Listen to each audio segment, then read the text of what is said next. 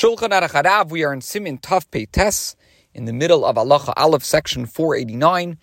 We are in middle of learning the first halacha. Yesterday we learned that if a person listens to another person count the Omer, and the listener had the kavana, the intention of fulfilling his obligation by hearing the counting, and the one counting had the intention that the listener would fulfill his obligation, so then the listener fulfills his obligation minat Torah, because the rule is that shomea k'oneh, that the one who listens is equivalent to one who speaks, as long as he listens to what needs to have been said from the one who is obligated in this mitzvah.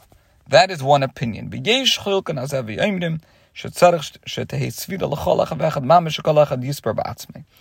are authorities who differ with this ruling and maintain that the counting must actually be performed by each person individually. In other words, each person must count the days for himself, like the pasuk upon which this obligation, uh, where this obligation comes from, usfartem lochem.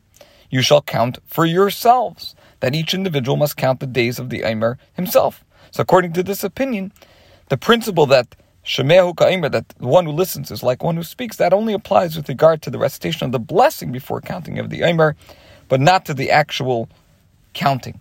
So somebody else says the blessing, so then, according to this opinion, they can fulfill their obligation for the blessing, but the actual count, by, by hearing the other person say the blessing, but the actual counting of the sphira must be by each individual. Like it says, usfartem lochem.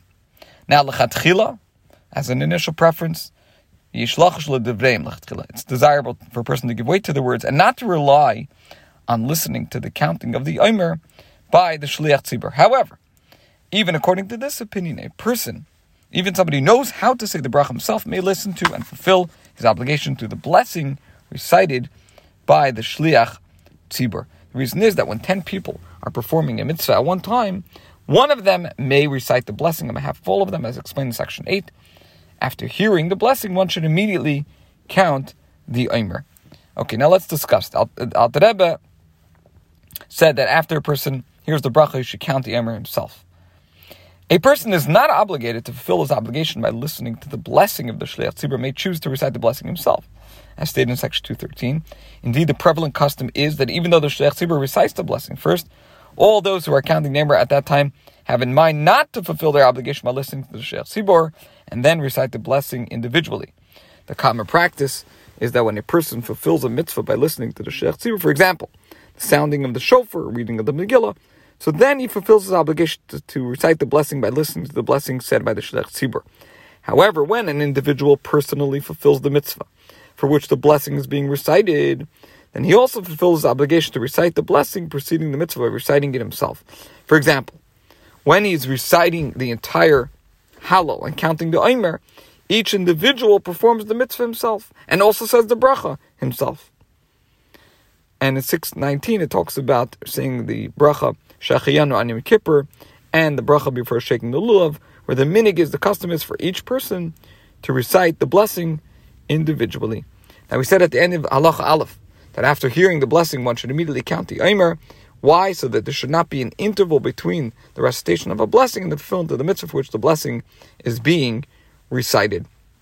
So just like if a person said a bracha himself, right away should do whatever mitzvah um, they said the blessing over without making any interruption.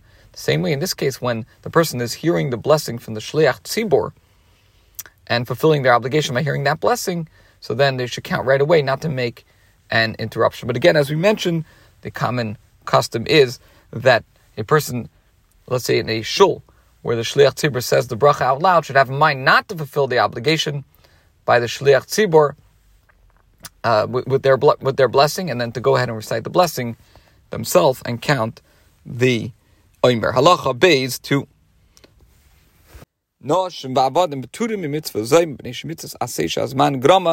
Women and bondmen are exempt from this mitzvah of, of counting the Omer. The reason is because it is a positive commandment whose observance is dependent on a specific time. The Zohar specifically says this counting, the counting of the Omer, is delegated delegated solely to men. We'll discuss this further in the next year. This concludes today's shiur.